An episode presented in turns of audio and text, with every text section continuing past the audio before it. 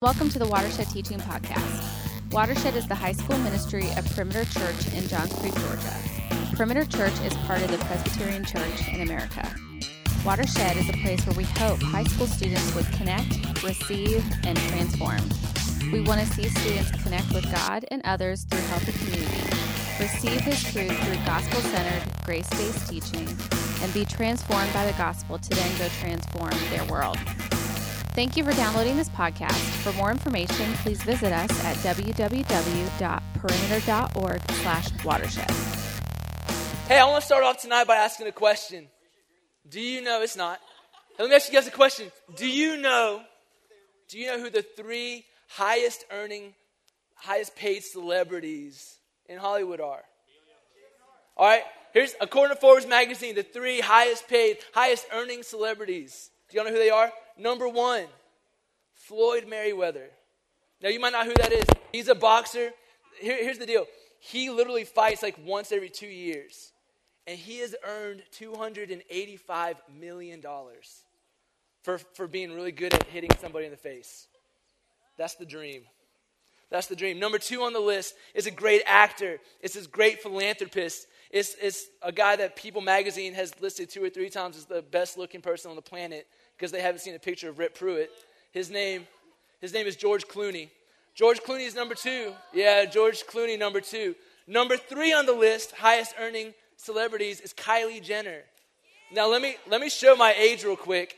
I have no idea who she is. Like I don't understand why she is famous. Like, like I know that she takes pictures of herself on Instagram and people mimic her. That's it. Like I, I know I know nothing about Kylie Jenner, but she's number three. So that's your top three: Floyd, George Clooney, uh, what's her face? So it doesn't matter. Uh, here's number five on the list. Number five comes as no surprise: Dwayne Johnson, aka The Rock. He's number five on the list, and that doesn't surprise me. He's in he's he's in every other movie that comes out. Like I'm telling you, April, April's to come out. We're to watch Avengers Endgame together. And the, and the big plot twist is going to be that The Rock is actually Thanos. That's what's going to happen. Number four. You ready for this? Number four on the list absolutely shocked me, floored me. Judy Sheindlin. You're all asking who? That's because you don't know her by her last name. You know her as Judge Judy. Judge Judy is the fourth highest earning, highest paid celebrity. She has made, listen to this, Judge Judy has made $145 million this, this past year. That is about 145 million more than I've made. Here's, here's, what, here's what we know about, about, about this. We love a good judge. Like you, you watch Judge Judy, Judge Joe Brown, Judge Julian, the People's Court. We used to have a station, I don't know if it's still real, but Court TV. Like we literally, you would sit down and like, hey, what's on TV? Court. Oh, sounds good. And you would watch that. We love courtroom judge. Like we love when, when the judge is right there. We love courtroom drama. We, we love like when the judge grabs that gavel and says, I'll hold you in contempt. I don't know what that means, but I want the judges to hold them more in contempt. We say, order in the court, guilty, not guilty. I love that. Like I eat it up. I'm like, yes, throw them out. Send them to jail. They deserve it. Like what, what did they do? Like he didn't walk my dog. Sent life in prison. Judge Judy, do your job. We love it. Here's a story about a corrupt judge. She's a good judge, I'm sure. I'm sure she's never been wrong. Here's a story of of, of a corrupt one. This guy, like his nickname is Mr. Zero Tolerance, so you know it's going to be good. Ciavarella is his name. He was a big supporter of harsh sentences for kids, like people your age. Listen to this. He sent thousands of children to a local detention center during his tenure in, in Luzerne County, Pennsylvania. Here's what the kids did. Here's three examples what the kids did. Uh, one, he, he sent an 11 year old to juvie for almost two years after the kid took his mom's car for a ride down the block. One block gives you two years of juvie. If I, I would have at least four years. Uh, here's another one. He sent a 15 year old to the same detention facility for mocking her assistant principal on MySpace. You guys don't even know what MySpace is. And listen to this one. He gave a 17 year old, he gave a 17 year old five months for helping steal DVDs. Right? So, so we all, nothing that they did was good, right? They're all guilty of something. Do they deserve those harsh Sentences? No. But here's, here's the part that puts Ciavarella on this list of corrupt judges. He got kickbacks from the facility he would send these kids to. So he would, he would have these kids go to court. They would have a two minute hearing, and then he would send them to this detention center that in turn ended up giving him over a million dollars. A million dollars for sending these kids to court. Hundreds of innocent children were put behind, bar, uh, behind bars. It says that the courts wised up to his plans. They eventually sentenced him to 27 years in prison, prison and over 4,000 of the cases that he saw were overturned. 4,000 kids, previous convictions overturned. Unfortunately, he's not the only corrupt judge out there. There's lots of corrupt judges. There's lots of good judges, but for every Judge Judy, there's a judge, Mr. Zero Tolerance. But tonight we're going to talk about God. We're going to talk about God tonight as, as a sovereign creator, as a sovereign judge. And here's the good news is that he is the judge and he is good. Here's the hard news for us. Because he's good, he is just. We've been in this series called And. You can see it up on the screen. It's spelled A N D. We've been in this series And, and we've been going through Romans chapter 1. And a few weeks, uh, a few weeks ago, Jimmy was up here and he was talking to us about identity in Christ. How if our identity is in Christ, then, then uh, we must decrease. That we must decrease, that Jesus might increase. That we would get out of, uh, out of his way so he could do in us and through us what he wants to do. Jimmy told us that if our identity is in Christ, we have hope a hope in Jesus, a hope in what's to come, a hope in eternal life. And Jimmy told us that, that if our identity is in Christ, that we have a calling. That if you're in Christ, you've been created with a purpose in mind. And then last week, Jeff continued in the series and he asked us three beautiful and thought provoking questions. One, are we a people that praise? Are we a people that praise boldly, expectantly, are we praying without ceasing? We, we talk about the 610 here. We're inviting you in. Are you actually going to pray with us?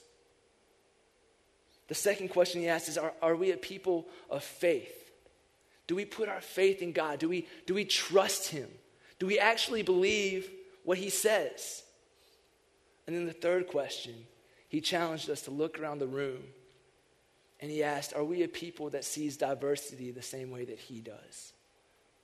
And he challenged us to help make this room look more like the kingdom of heaven. This week, we're continuing in the series. We're going to continue in, in Acts chapter 1, starting in verse 18. So we're going to jump right in. The verses are right behind me. It says this For the wrath of God is revealed from heaven against all ungodliness and unrighteousness of men, who by their unrighteousness suppress the truth. For what can be known about God is plain to them because God has shown it to them. For his invisible attributes, namely his eternal power and divine nature, have been clearly perceived ever since the creation of the world in the things that have been made. So they are without excuse. For although they knew God, they did not honor him as God or give thanks to him, but they became futile in their thinking, and their foolish hearts were darkened. Claiming to be wise, they became fools and exchanged the glory of the immortal God for images resembling mortal man and birds and animals and reptiles. Therefore, God gave them up in the lusts of their hearts to impurity, to the dishonoring of their bodies among themselves, because they exchanged the truth about God for a lie. And they worshiped and served the creature rather than the Creator, who is blessed forever. Amen. So far in this series, we've talked about having our identity in Christ. We've talked about being a people in faith. And tonight we're going to talk about God's wrath. No? No? Because here's the truth like when I have a conversation with somebody, when I'm about to share the gospel with them, here's how it usually goes. I'm like, hey, Chris, how's it going, man? I'm, hey, thanks for meeting me today. I, I know you want me to tell you about God's love for you and His grace and His mercy, and that stuff is good, but I want to talk to you about His wrath and His judgment that you deserve death. And then they usually go, bye. That sounds ridiculous, doesn't it? When do we ever start off by talking about God's wrath? We, we don't talk about it. We want to talk about God's love and His grace and His mercy. And those are beautiful, incredible, powerful attributes of God. But we don't talk about wrath. In fact, I, I, I bet if you've been a Christian long enough, and if you haven't been asked this question, you will. The question is hey, why is the God of the New Testament all about love and the God of the Old Testament all about wrath? If you haven't been asked that question, you will be. And the answer is he's, he's one and the same. That, that the God of the New Testament, yeah, he's, he's about love, but he's still a jealous God. He's still a, a, God of wrath. In the Old Testament, yeah, he's, he's a God of wrath, but he's a God of love. Ask the Israelites, the people who saw the promised land, he, he showed them grace and mercy. Know, the God of the Old Testament is the God of the New Testament. It's the same God from, from Genesis to Revelation. But to understand the fullness of his love, we have to understand the fullness of his wrath. You see, the issue is this the, the issue is we don't think it's talking about us. We don't think it's talking about you and me. We, we have this idea we're, we're good with his wrath, we're good with God casting his judgment on people who deserve it. We're good with, with his judgment on people who we have deemed as evil. When it comes to ISIS and terrorist groups, we say, God, absolutely judge them. When it comes to these hate groups, these people who, who have these hate crimes, like, God, show them your wrath. When it comes to people who have wronged us, we say, God, have your way with them. We want God to judge them. We don't want Him to judge us. And the truth is, if we're honest and if we read this text, the truth is we deserve His judgment and we deserve His wrath because we are broken because of sin. We, we deserve death. And because of that, we need Jesus.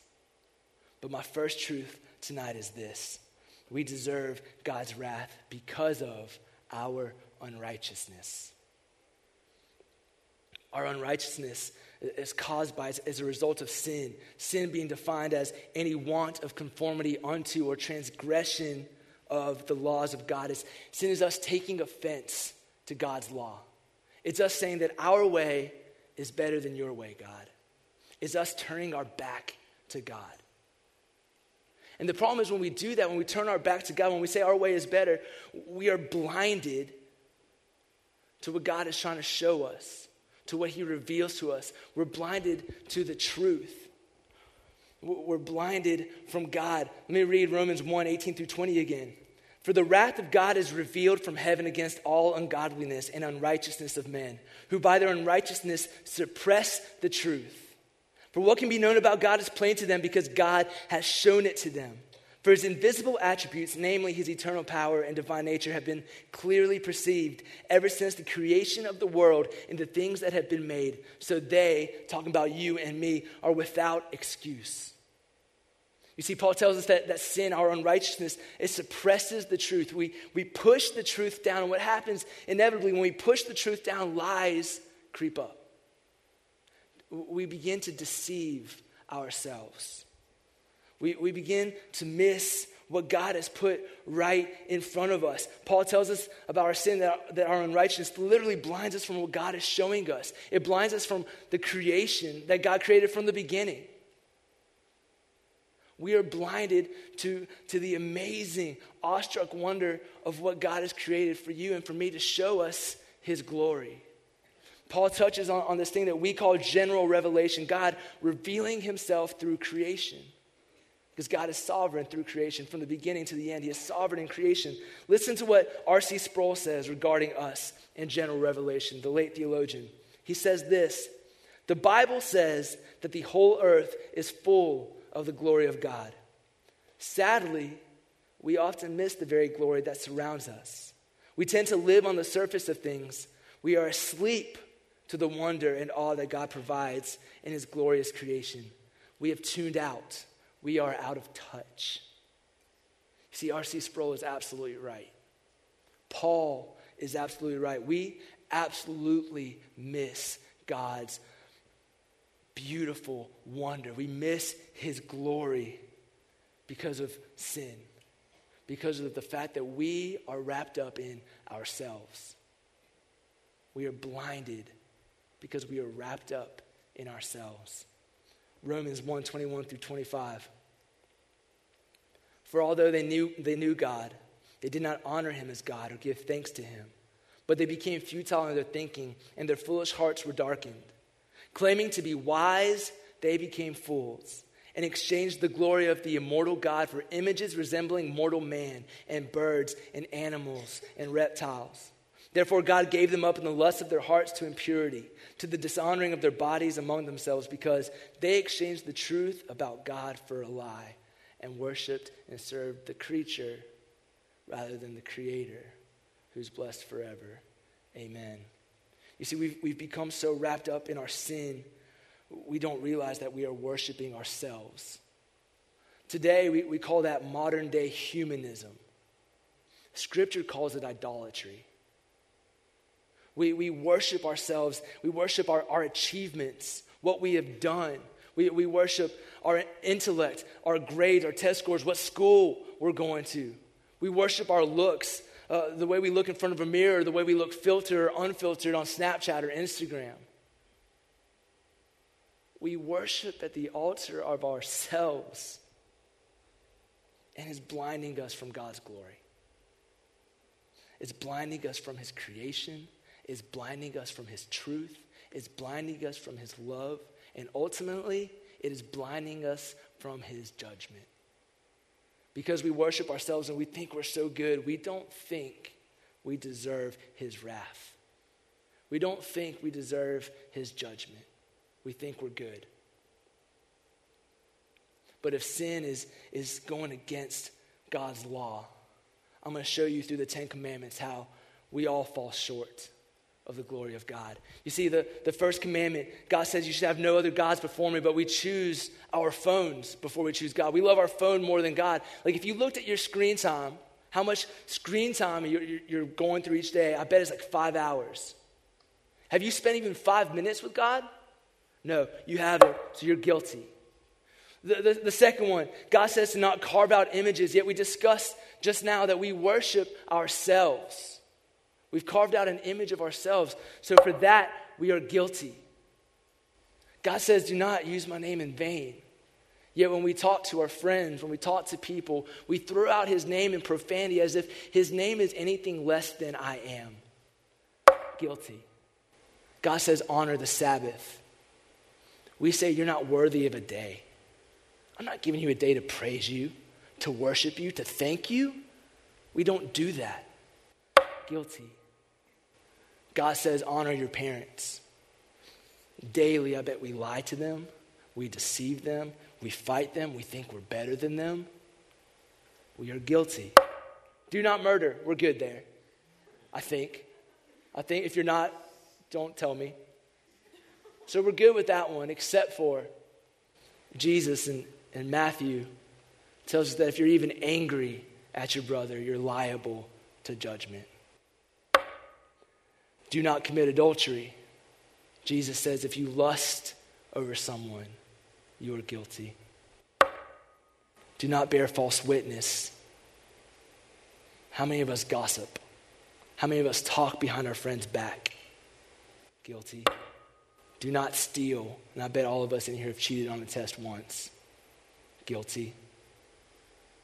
Do not, do not covet your neighbor.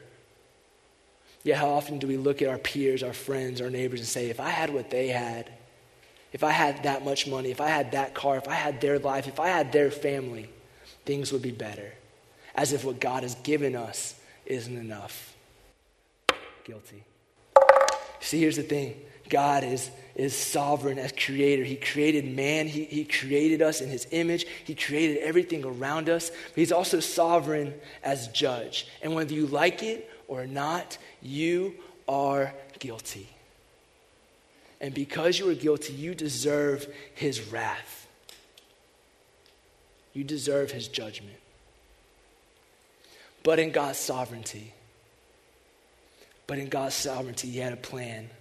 And here's my last truth we deserve his wrath, but he gives us Jesus. You see, because in his sovereignty, his plan's name was Jesus. So he sent his son to not just simply die on the cross for you, but to take on the fullness of the wrath that you deserve, that I deserve, so that we may be seen as righteous. Like Randy said this morning, so that we may be seen as perfect.